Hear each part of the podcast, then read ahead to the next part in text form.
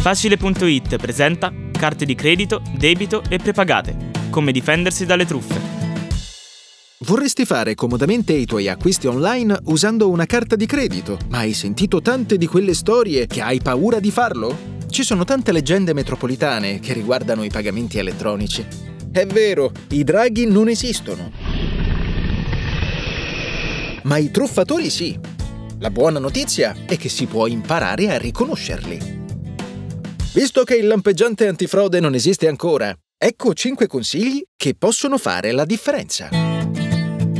Primo, sappiamo che ti stressa imparare tutto a memoria, ma scrivere il PIN sulla carta o tenerlo nel portafogli è un po' come lasciare le chiavi nella porta di casa con il cartello Sono in vacanza per due settimane. Quindi la prima regola è la carta in un posto, il PIN in un altro e magari camuffato. Secondo, chiedi aiuto alla tecnologia, pure quella base. Puoi attivare notifiche ed sms, così ogni volta che una carta associata al tuo conto viene usata, sarai avvisato e potrai intervenire subito se qualcosa non va. Per esempio, bloccandola. Terzo, hai presente quel foglio che la banca si ostina a mandarti periodicamente? Il riepilogo delle operazioni, quello che non leggi nemmeno quando non riesci a prendere sonno? Ecco, quello è il migliore amico del tuo conto in banca.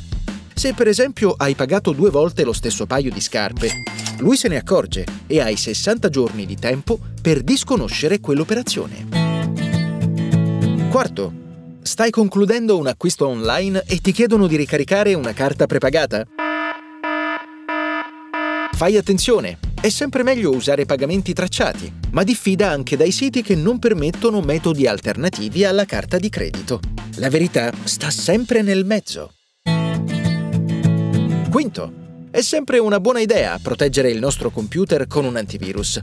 Puoi anche sceglierne uno gratuito, purché sia di buon livello.